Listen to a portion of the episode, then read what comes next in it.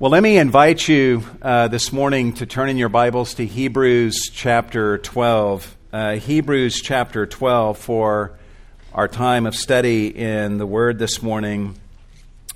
Um, if there's any passage that I find myself thinking about more than any other uh, over the span of the New Year's week, it is Hebrews 12. Every year, I, I go back to this passage and meditate on it afresh and and what I want to do this morning is to take a break from Genesis and just um, uh, uh, share some meditations from Hebrews chapter 12, verses 1 and uh, 2, with the time that we have uh, this morning. If you want to give a title to the message, it would be Running Our Course in 2016. Running Our Course in 2016.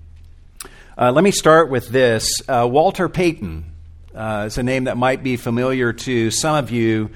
Was one of the greatest running backs in NFL history. Uh, over the length of his career, he ran for 16,726 yards, which is actually the second highest in NFL history, uh, and he averaged 4.4 yards a carry, which is just absolutely remarkable. What that means, if you configure it differently, is that throughout the course of his career in the NFL, uh, Walter Payton ran for a total of nine and a half miles.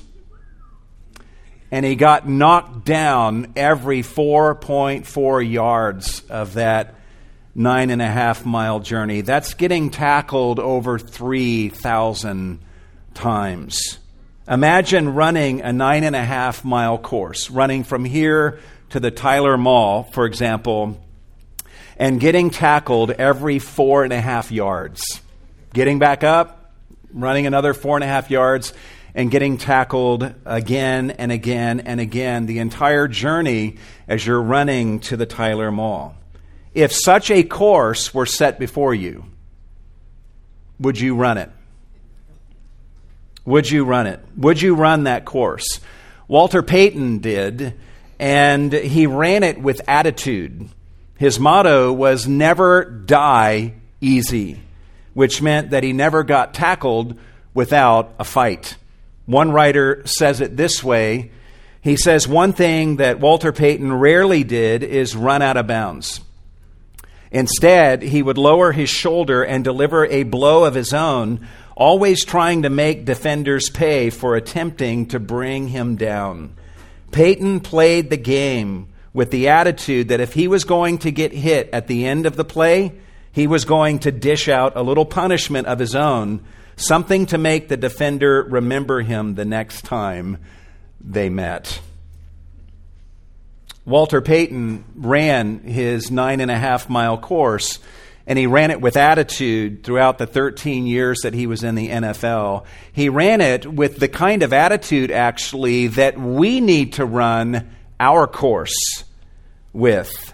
The kind of attitude, actually, that the writer of Hebrews is seeking to instill in his readers in Hebrews chapter 12. And I want to just uh, read to you, we're just going to look at verses 1 and 2, but I want to read verses 1 through 4 to you as we get started uh, this morning. Listen to what he says. He says, Therefore, having so great a cloud of witnesses surrounding us, and lay laying aside every encumbrance and the sin which so easily entangles us, let us run with endurance the race that is set before us, fixing our eyes on Jesus, the author and perfecter of our faith, who for the joy set before him endured the cross, despising the shame, and has sat down at the right hand of the throne of God. For consider him who has endured such hostility by sinners against himself, so that you will not grow discouraged and lose heart. You have not resisted to the point of shedding blood in your striving against sin. This is the Word of God, and may God help us this morning to understand what His Spirit has to say to us through His Word. It might interest you to know that the Greek word that is translated race in this passage is the Greek word agon. Agon, which is the word we get our English word agony from. A word like this speaks of the agony of exertion, and in a context like this, it includes the agony of actually striving against opposition that is set against us. In fact, the word agon is translated elsewhere in the New Testament as fight. For example, in 1 Timothy 6 12, Paul tells Timothy to fight the good fight. And the word translated fight, the noun fight, at the end of that quote that you see on the screen, is the Greek word agon. Literally, Paul is saying to Timothy, agonize the good agony in that passage. And this is consistent with the context of Hebrews chapter 12. and verse 4, the last verse that I read, the writer speaks of his readers striving against sin. They're on a race, and it involves them striving against sin. And the word striving is the Greek word agon with the prefix anti attached to it. The combination of these two words amounts to the word from which we get our word antagonism from. The use of agon in verse 4 demonstrates that part of the agony that we encounter on our course is the agony of striving against sin and against sinners from without and striving against sin from within as we seek to run the course that God has set before us. From this language alone, we learn that the course that God has set before us to run in Christ is not some obstacle free racetrack with straight lines and a neat environment for us to run upon. It is a course that features many obstacles and influences that will get in our way and that will push against us and seek to retard our progress and push us back in the opposite direction. These forces will seek to tackle us. That's the course that is set for us to run.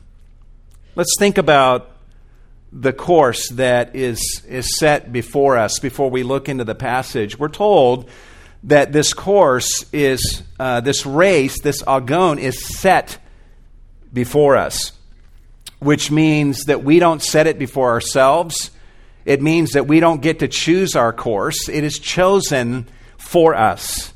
And there's much about our agon or course or race that we all, as believers in Jesus, have in common.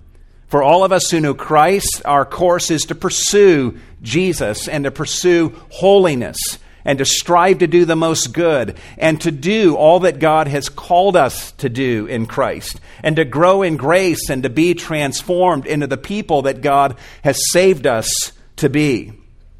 This these things we all have in common, and yet at the same time there are aspects of our course that are unique to each person. If you're married with children, your course involves different responsibilities than that of a 17 year old single person in their senior year of high school. Your course involves pursuing holiness in the context of marriage and parenting, whereas the 17 year old's course involves their pursuit of holiness as a high school student approaching graduation. Our course our courses are different in other ways also. Perhaps your course in 2016 involves a new chapter in your life in which you are embarking on a new venture that is filled with unique challenges. For some of you, your course this year may involve another year of schooling or dealing with life after graduation with all of its opportunities and, and challenges. Your course in 2016 might involve a cancer diagnosis for you or for somebody that you love, or some physical condition that you will need to live with. Your course might involve dealing with painful issues that confront right now you and your spouse in the context of your marriage relationship. It may be very particular trials that will be in your life that you have to face, that maybe other people aren't facing those kinds of trials. Your course might involve particular sin struggles that you have to face, which other people don't have to face in exactly the same way. None of us choose these obstacles that come against us, but they are a part of the course, providentially, that is set before us to run. And no two courses are exactly alike. Does that make sense? Uh, Joni Eareckson, just think about her, for example. She did not choose every aspect of her course. She believed in Jesus and she chose to follow him, and she's running the race. But one fine day in 1967, she dove into the waters of Chesapeake Bay and broke her neck as a 17 year old. And in the days and the months that followed her accident, she struggled with depression and with anger and with suicidal thoughts. But over time, she worked through her doubts and began to discover and embrace the course that God was setting before her to run. Her course is not one that she would have chosen for herself, but it's the one that God set before her. And she has obeyed Hebrews 12, and she has run her course and run it well. The readers of the book of Hebrews did not like their course. It didn't turn out to be as problem free as they thought at the outset. From the language that is used in Hebrews 12, we can infer that they were growing weary and losing heart. They were experiencing persecution and experiencing painful circumstances. They were tired of the battle. Read later in Hebrews 12, you see that their hands were limp, their knees were weak, and they were fainting with regard to the course that was set before them. In fact, they were considering abandoning their course altogether and returning to their former life in Judaism. They stood in need of motivation, they stood in need of direction, just as we do today as we stand here just past the threshold of a brand new year. And the writer of Hebrews speaks to them, and he speaks to us. And from what he says in verses 1 and 2, what I want to do is observe seven things that we should do with the course that God sets before us. Or another way of saying it is seven ways that we should run the course that God sets before us this year. Number one, we need to run our course however it is set before us. We need to run our course however it is set before us. Let us run, the writer of Hebrews says, the race that is set before us. Notice the word run. The writer of Hebrews is challenging his readers to run this agon rather than to walk this course. Both walking and running involve putting one foot in front of the other, right? And making forward progress. But when a person runs, he's putting one foot in front of the other more quickly, and his stride is longer. It takes more commitment to run than it does to walk. Running, by its very nature, is more aggressive than walking. And in calling us to run, the writer of Hebrews is telling us that it's not enough to simply be on the right path. We need to be making forward progress on the right path. And it's not even enough to be making forward progress on the right path. We need to do so quickly, with as quick and as long of a stride as possible, so that we can make progress as swiftly as possible on the course that God has set before us. Guys, this is how we meet the opposing forces that come against us. We meet them in a full sprint.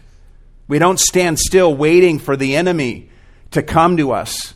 And we don't even walk up to our enemy. We meet our enemy in a full sprint. and we meet force with force. When I was young, I played football for six years, and one of the things that I, a little physics lesson I learned is that if I was kind of fearful and let someone hit me, it generally would hurt. But if I was running at them and hit them harder than they were hitting me, it felt good. Um, and that's the way we need to be. That's the attitude that we need to have on this agon that God has given to us to run. We meet our enemy in a full sprint. The writer of Hebrews points us. He doesn't just tell us to run, but he says, run the course that is set before us. He points to your course that is set before you with the things that we all have in common, but also those unique things about your particular course. He points to that course and says, Run it. Run the race that is set before you. Which course do I run, you ask? He answers, Run the course that is set before you. So to obey this command means to stop sitting around and waiting for God to give you another course that is more to your liking.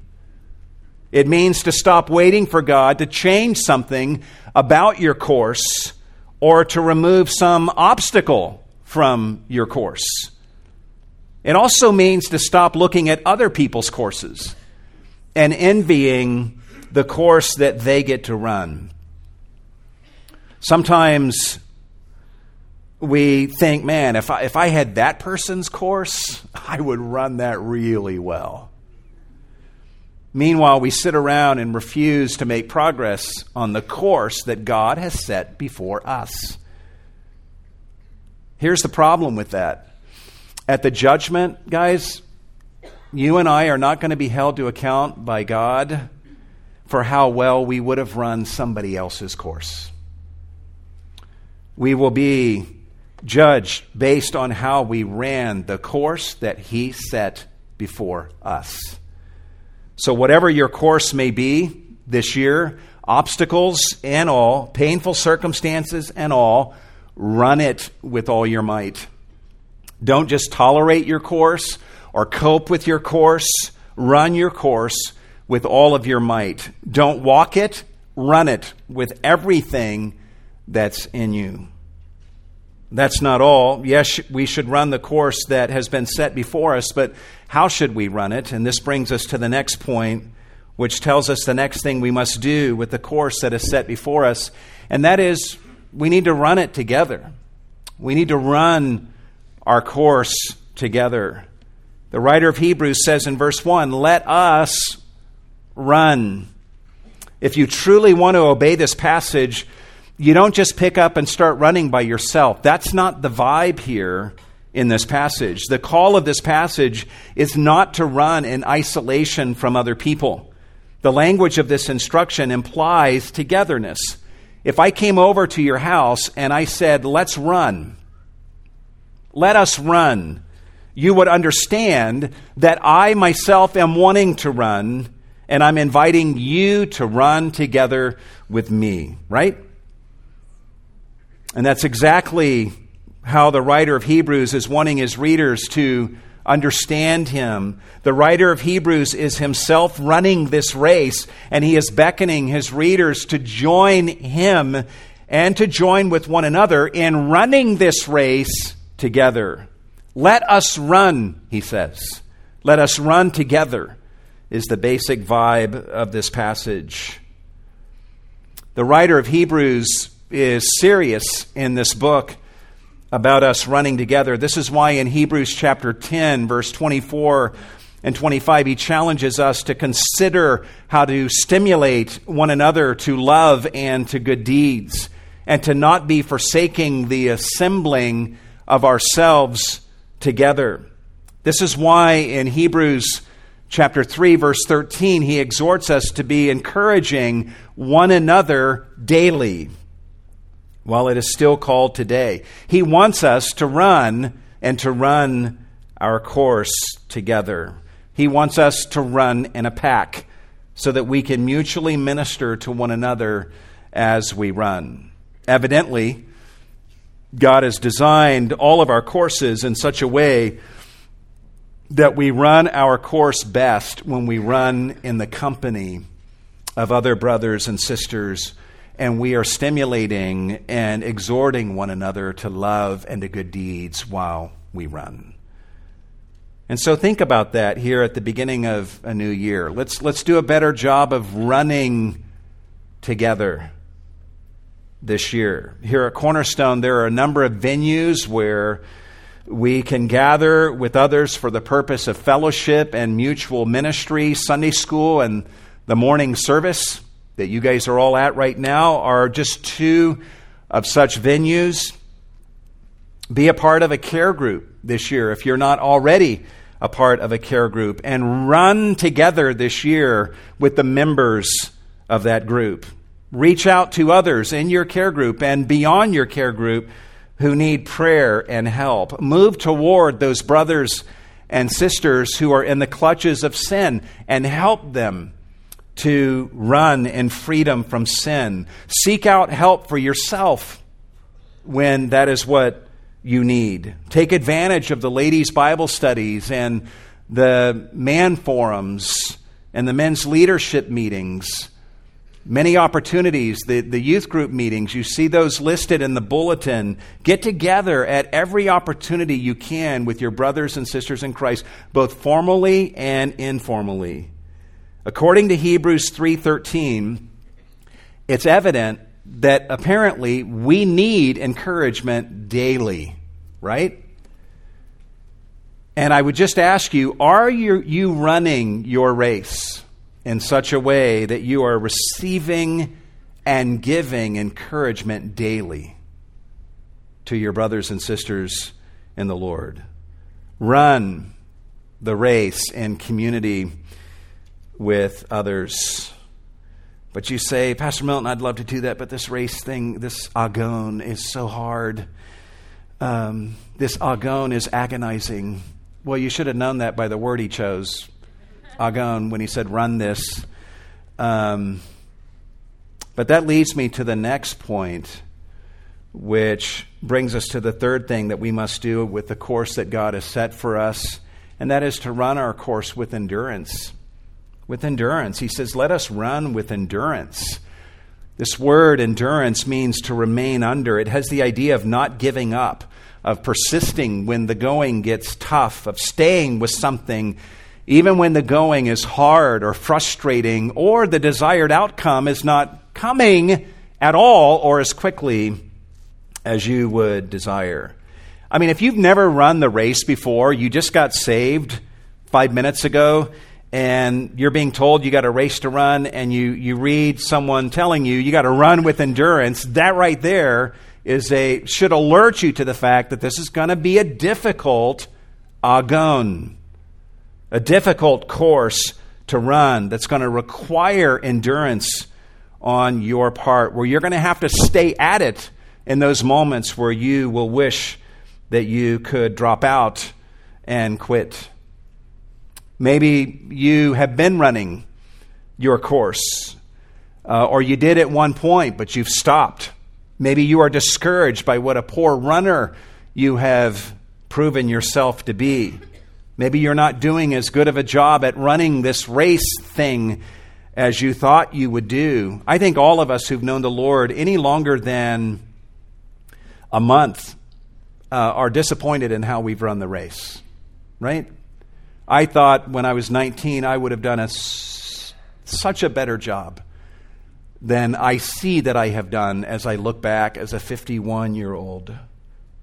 Maybe you've tripped and fallen more times than you can count and you feel like quitting for that reason.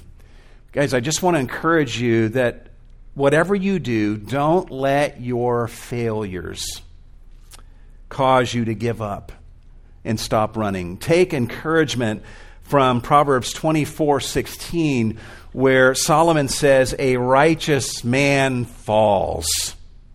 I love that. A righteous man falls seven times and gets back up again. Based on Solomon's statement, we can say that the true measure of a person is not determined by where he falls, but by where he lies. True righteousness is not the absence of any failure. True righteousness involves getting back up after failure and keeping at it. If you've already broken some godly New Year's resolution that you have made, in fact, I remember years ago on uh, New Year's Day reading a devotional from Charles Spurgeon, and he said something to this effect Tomorrow is blood red with the murder of fair resolutions. That was such a discouraging thing to read on New Year's Day. Thanks, buddy. Uh, but that's true, is it not? Um, if you've already broken some godly, noble New Year's resolution, then you know what? That means now you get to do this beautiful thing called repentance. Repent and fly to Christ. Confess your sins to Him. He will be delighted, thrilled to forgive you. Get back into God's Word and into the disciplines of grace and keep running. Keep pumping your legs and running forward. Run with endurance. And when you stumble and fall, get back up and never stop getting back up. Run with endurance. That's not all we need to do with the course that is set before us. Yes, we should run it. Yes, we should run it in community with others. Yes, we should run it with endurance, but we should do a fourth thing, and that is we should run our course with a sense of history. With a sense of history. The command that the writer of Hebrews gives us, let us run, is preceded by the words, therefore, since we have so great a cloud of witnesses surrounding us. In other words, the writer of Hebrews wants us to run with an awareness that we are surrounded by a cloud of witnesses. And who are these witnesses? Well, it's all the people that he has just spoken about in Hebrews chapter 11. It's Abel and Enoch and Noah and Abraham and Sarah and Isaac and Jacob, Joseph, Moses, Rahab, Gideon, Barak, Samson, Jephthah, David, and all of the prophets. If you read through Hebrews 11 and you look at the list of people mentioned in that chapter, you see that these are people who ran the course that was set before them. And some of their courses were truly epic and some of their courses involved these saints overcoming in tremendous ways, and yet some of these courses ran these individuals straight into the business end of a sharp blade that left them sawn in half or beheaded. All of their courses involved them facing tremendous opposition and conflict. But they ran the course that was set before them and in the process, they furthered God's redemptive plan in human history, and they now hand the baton to you. And you have a course that is set before you to run. Run your course. Run your course with a sense of appreciation that you are merely one individual in a very long chain throughout redemptive history who have faced similar challenges. Let men like Abel and Abraham and Moses and Noah and the others in Hebrews 11 testify to you of the faithfulness of God. Imagine the rest that they are enjoying right now in glory, having crossed the finish line.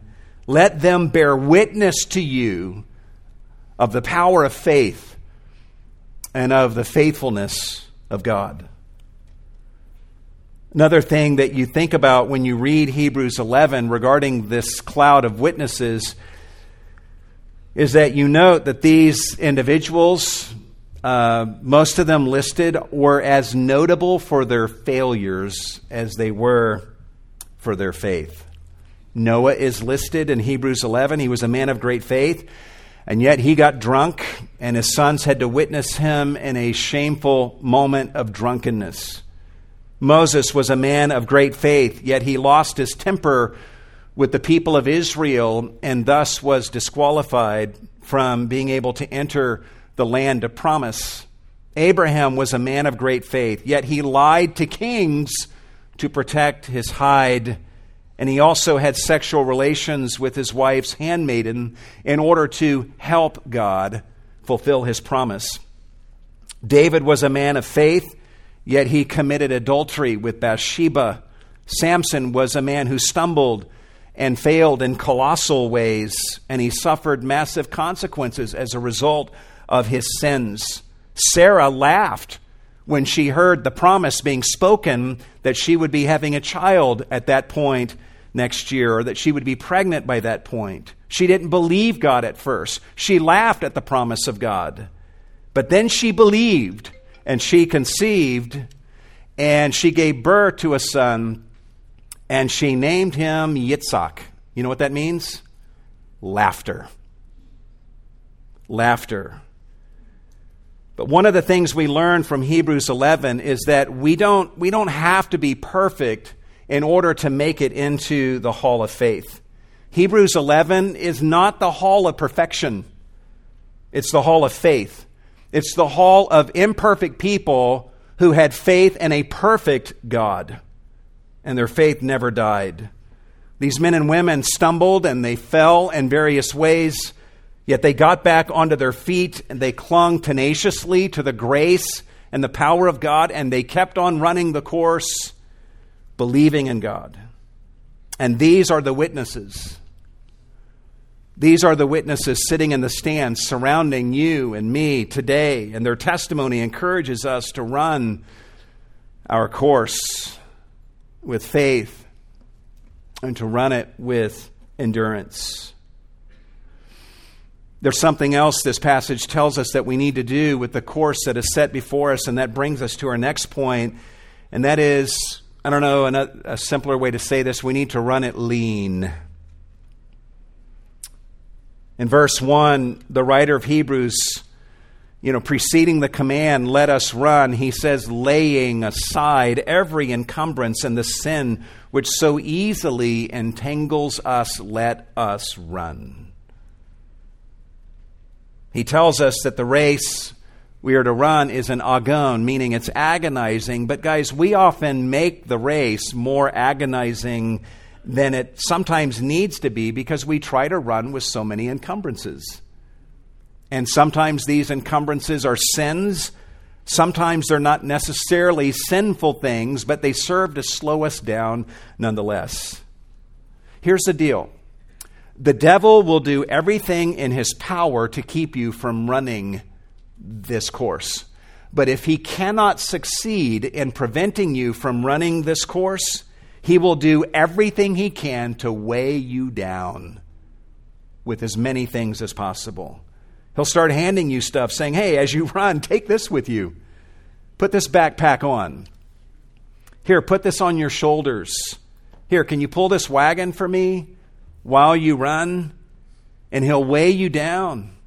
He'll weigh you down with anxieties that are tied to the cares of this world and the things that money can buy. He'll weigh you down with guilt and with condemnation.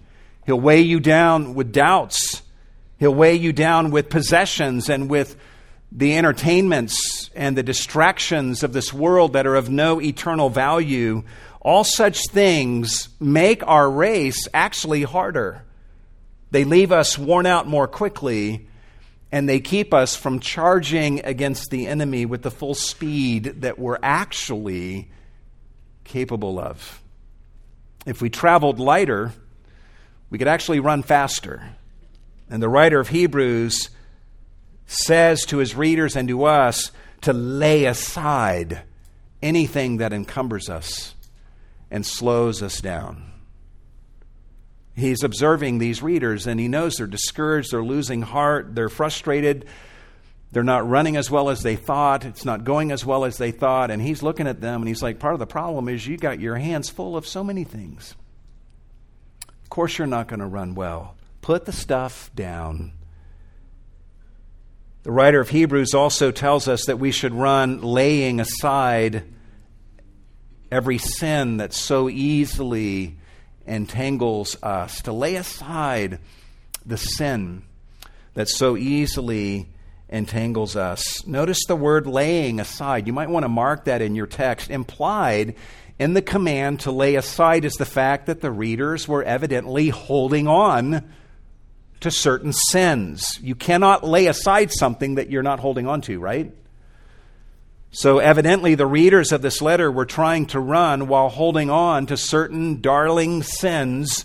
And the writer of Hebrews is telling them to let those sins go and to put them down. He describes what they need to put down as the sin that so easily entangles us. In other words, the sins that we hold on to and hold close to ourselves, those are the sins that so easily trip us up. He's actually educating his readers as to why they're tripping so often. They're being tripped up by the sins that they're clutching onto. And he says to them in this passage quit trying to run the race while clutching onto sin and holding it so closely to your person. Put your sins down and run without them. You'll be okay. You don't need those sins. Put them down and run the race without these sins in your grasp. They're only going to trip you up and make your life harder, not easier. Some of us, as we think about the road ahead, we can't imagine the road ahead without the sins that are our pet sins. It's a frightening thing. The writer of Hebrews says, put them down. Put them down. And then run free of these sins you'll be okay. All in all, if we are to run the race well, we need to declare war against sin. We should make no compromise with sin. As one writer says, Blessed is the man who has made no inner truce with sin. But we're good at that, aren't we? We make our little truces with sin and allow it in our life to some degree, and as long as it doesn't get out of hand, we're okay. No truce. No truce with sin. Put the sins down and run free of them. We should hate sin and seek to remove it from our lives swiftly and without mercy so that we can run the race free of such things. You know what? If you got sin in your life, I'm not here to beat you up. Repent of those things. Repentance is a beautiful thing. Come to God, repent of those sins, and say to God, I'm wanting to lay these aside. Help me, God, to lay these sins aside. And that's, that's a prayer that God would love to help you with. Run this course lean. That's not all we should do as we run the race that is set before us. There's a sixth thing we need to do, and that is we need to run our course looking at Christ. We need to run our course looking at Christ. He says, fixing our eyes on Jesus, the author and perfecter of faith, who for the joy set before him endured the cross, despising the shame, and has sat down at the right hand of the throne of God. It's interesting. The writer of Hebrews does not, he's not just calling upon us to fix our eyes on Jesus. He's calling upon us to run while fixing our eyes on Jesus. He's telling us how to run. If you just sit around and you're not making forward progress and you're just staring at Jesus, you're not doing what the writer of Hebrews is calling you to do. He's telling you to run, and while you run, be staring at Jesus. And the Greek here, uh, literally, the word fixing our eyes, it literally means looking away from all else, fix your gaze exclusively upon Him. To look to Jesus involves looking away from those things that you tend to look to for guidance and for encouragement. Fix your eyes upon Him. We are to run our course with our eyes always upon Jesus. He is our compass and He is our guide. He is our North Star. He's the ultimate source of the encouragement and the perspective that we need. Been thinking about this thought this week. Like, like there's an encouraging fact an encouraging reality that lies underneath this command. And that encouraging fact is that our course, no matter where it takes us, will never take us to a place where Christ is not in view. If he says, run your course looking at Jesus, that must mean that wherever my course leads, Jesus will always be in my line of sight. Nothing will ever separate me from him, and nothing will ever be able to prevent me from beholding him. However tough my course may be in 2016, God has designed my course in such a way that Christ is always in view. That's encouraging, right? Just two really quick examples.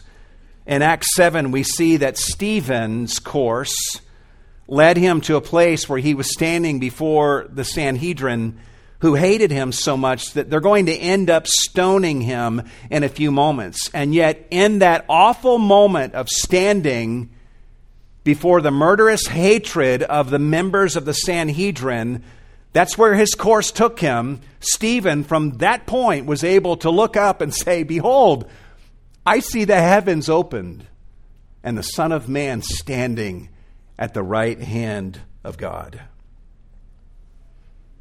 Evidently, being in front of the Sanhedrin wasn't such a bad place to be because Stephen could see Jesus from there.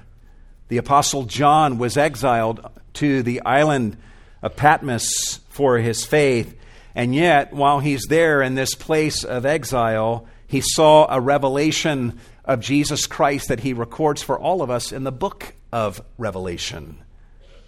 So, obviously, Patmos was not such a bad place to be.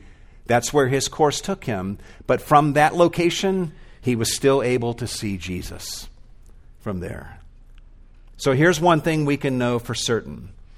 Whatever my course may involve and wherever it may take me in 2016 and beyond, it will never take me to a place where Jesus is not fully in my line of sight. And when you think about it, isn't that enough? Isn't that enough? So, what if we lose our home and all of our possessions if Jesus is in view? So, what if we lose our health so long as Jesus is in view? So, what if our church undergoes persecution so long as through all of that Jesus is in view? Observe how the writer of Hebrews describes Christ. He says, fixing our eyes on Jesus, the author and perfecter of faith, who for the joy set before him endured the cross, despising the shame, and has sat down at the right hand of the throne of God. He's giving us here stuff to look at and to meditate upon. Jesus is the beginning and the end of our faith. He had a course to run, and he ran his course, even though his course took him straight to the cross where he suffered and died. Christ knew the course that was set before him, and he knew that it would take him straight to the cross. Yet, you read the Gospels and you see that he marched relentlessly to Jerusalem, telling his disciples, I'm going to suffer and I'm going to die. And he set his face like a flint and marched toward Jerusalem with a haste and a determination that was so great that his disciples, the text says, marveled at him.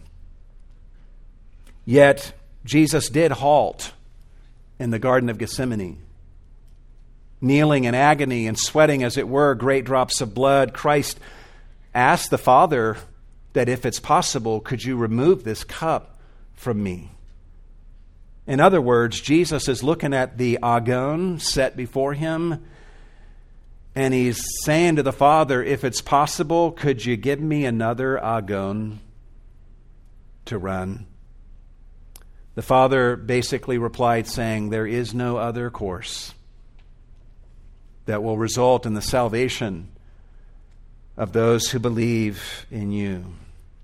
And so Christ, in that moment, embraced his course and he ran it straight to the cross and through the cross to glory. Christ was willing to endure the cross, the text says, because he had his eyes fixed on the joy that was set before Him. This joy was so great that the text here says that he was able to despise the shame. You know what that means? That he was able to look at the shame of the cross and count it as nothing. He was so fixed on the joy that was set before him that the cross, all of its suffering, all of its shame, he viewed that as nothing in comparison to the joy that was set before him. And what was that joy? It was the joy of being where he is right now, at the right hand of God, in the highest place of honor and relationship with the Father imaginable. And it was the joy of him being there and bringing many sons and daughters to glory with him. Christ was staring at the joyous finish line as he ran his course, and we should be staring at this same finish line as we run our course Fortunately, it just so happens that our finish line and Jesus Christ are one and the same thing. Our course will end at the right hand of the throne of God, seated with Christ in the heavenly places. Wherever your course may take you here on earth, you can know that it ends here at the right hand of God in Christ. So keep your eyes on Jesus your course will end exactly at the spot where Jesus is right now. There's one final thing that we can observe as to how we are to run our course in 2016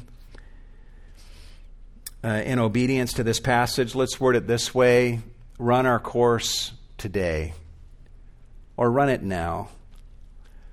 When the writer of Hebrews says, Let us run, uh, this command is present tense, and part of what that means is that he's saying to obey this command means you get started now. You run now, at the present time, today.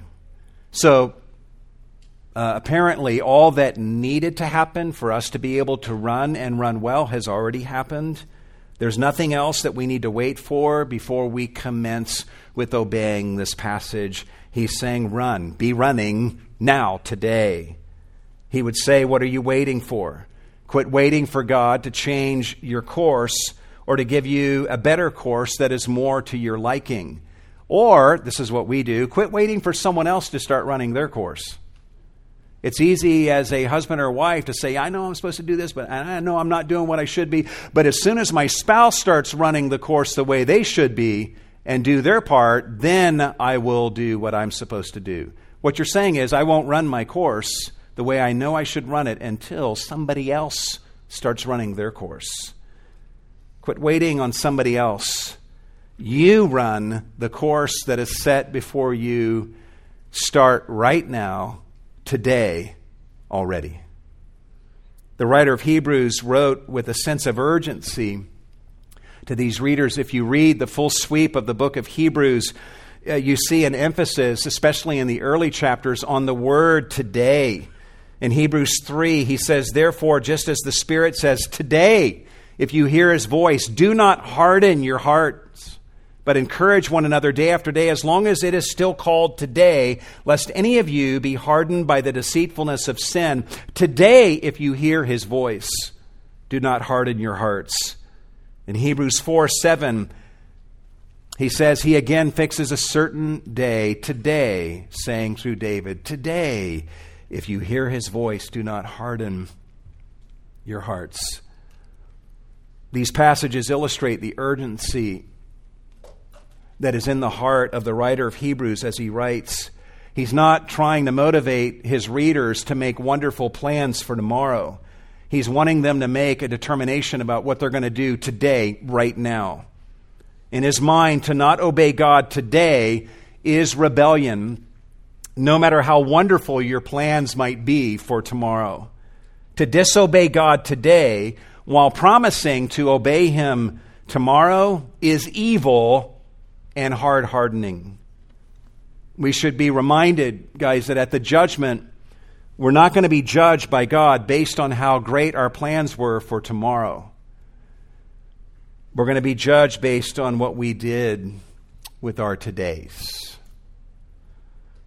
A couple years ago, I wrote a poem for the men up in Mammoth when we were looking at this passage, seeking to give expression to the tragedy and the insanity of putting things off until tomorrow. This poem represents exactly how you should not respond to this message this morning. And I pray that this will not be your response, but here it goes. I'll run with endurance the race every day, beholding the Savior while tracing his way. I'll banish the sin that bedevils me so and put off distractions that render me slow. Tomorrow. I'll do this tomorrow. I'll go to my family and humbly impart apologies needed to comfort their heart.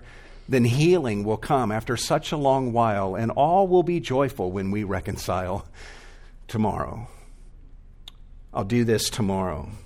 I'll finish my wanderings and worship the Lord. I'll gather with others and study His Word. I'll open my life and invite others in and point them to Christ as their Savior from sin tomorrow. I'll do this tomorrow. Today is so short and the going is tough. The hour is late and I fought long enough. Tomorrow my flesh should diminish in me. The world will retreat so that I can run free tomorrow. I'll do this tomorrow. Tomorrow, I'm sure, to be much more inclined to spiritual virtues. Today, I've declined. The day will be easy. My demons will rest. I'll be much more godly and give God my best tomorrow. I'll do this tomorrow. I'm stretched on my deathbed. My days are all gone.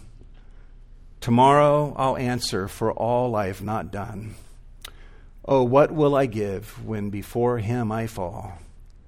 A wasted existence, and that will be all tomorrow. I'll do this tomorrow. Guys, whatever you do, don't let this be your testimony. Be aware of Satan's tactics. It's not beyond Satan to sound incredibly pious. In fact, let me give you something that Satan will sometimes say to believers, and let's see if you can detect what's wrong with this quotation from Satan.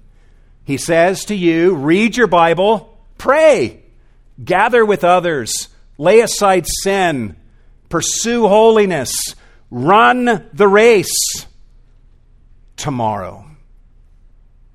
Tomorrow. Sounds pretty pious, doesn't it? But no matter how pious the voice may sound, the dead giveaway that it is Satan's voice is the fact that it leaves you in disobedience today. All Satan cares about in any given moment is to keep you in disobedience today. And if godly sounding plans for tomorrow serve to leave you in disobedience today, then he's all for your godly plans for tomorrow. Don't fall for this trap. Run the race. Run the race today. Don't wait until tomorrow.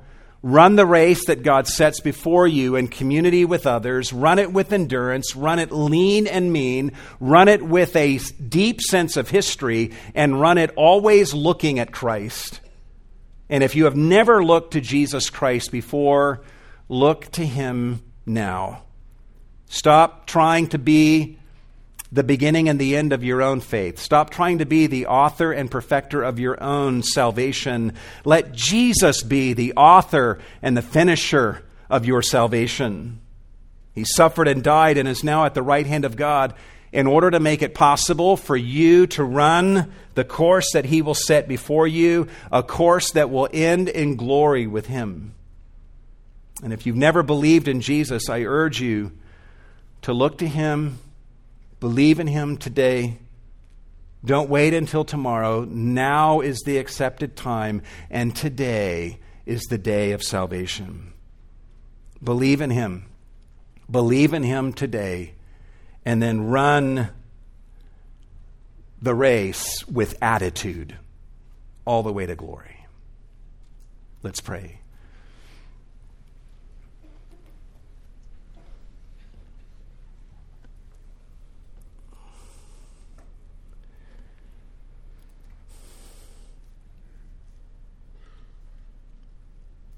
Lord, we do not know what, what this year holds. We do not know what tomorrow holds, but we know that you hold tomorrow and you hold us in the palm of your hand. We ask that you would help us as individuals and as a church body to run to run well this year, to run together, to run with endurance, with a sense of appreciation for the history that that we've been blessed with, the cloud of witnesses, and, and with the sense that one day we will be among the cloud of witnesses once we have handed the baton off to those who follow us. Help us to run, Lord, looking at you always, Jesus, and just putting aside the sins and the encumbrances that slow us down and take us off course. This passage is so basic and so simple and yet so rich and deep. We but touched on some things in these verses to help us to run well. But we're asking you to help us, Lord. We thank you for this opportunity to give of our offerings to you. We ask, Lord, that you would receive these funds and do much with every penny that is given for the glory of Jesus and for the spread of the good news of salvation through him. We ask all of these things in the name of Jesus. And all God's people said, Amen.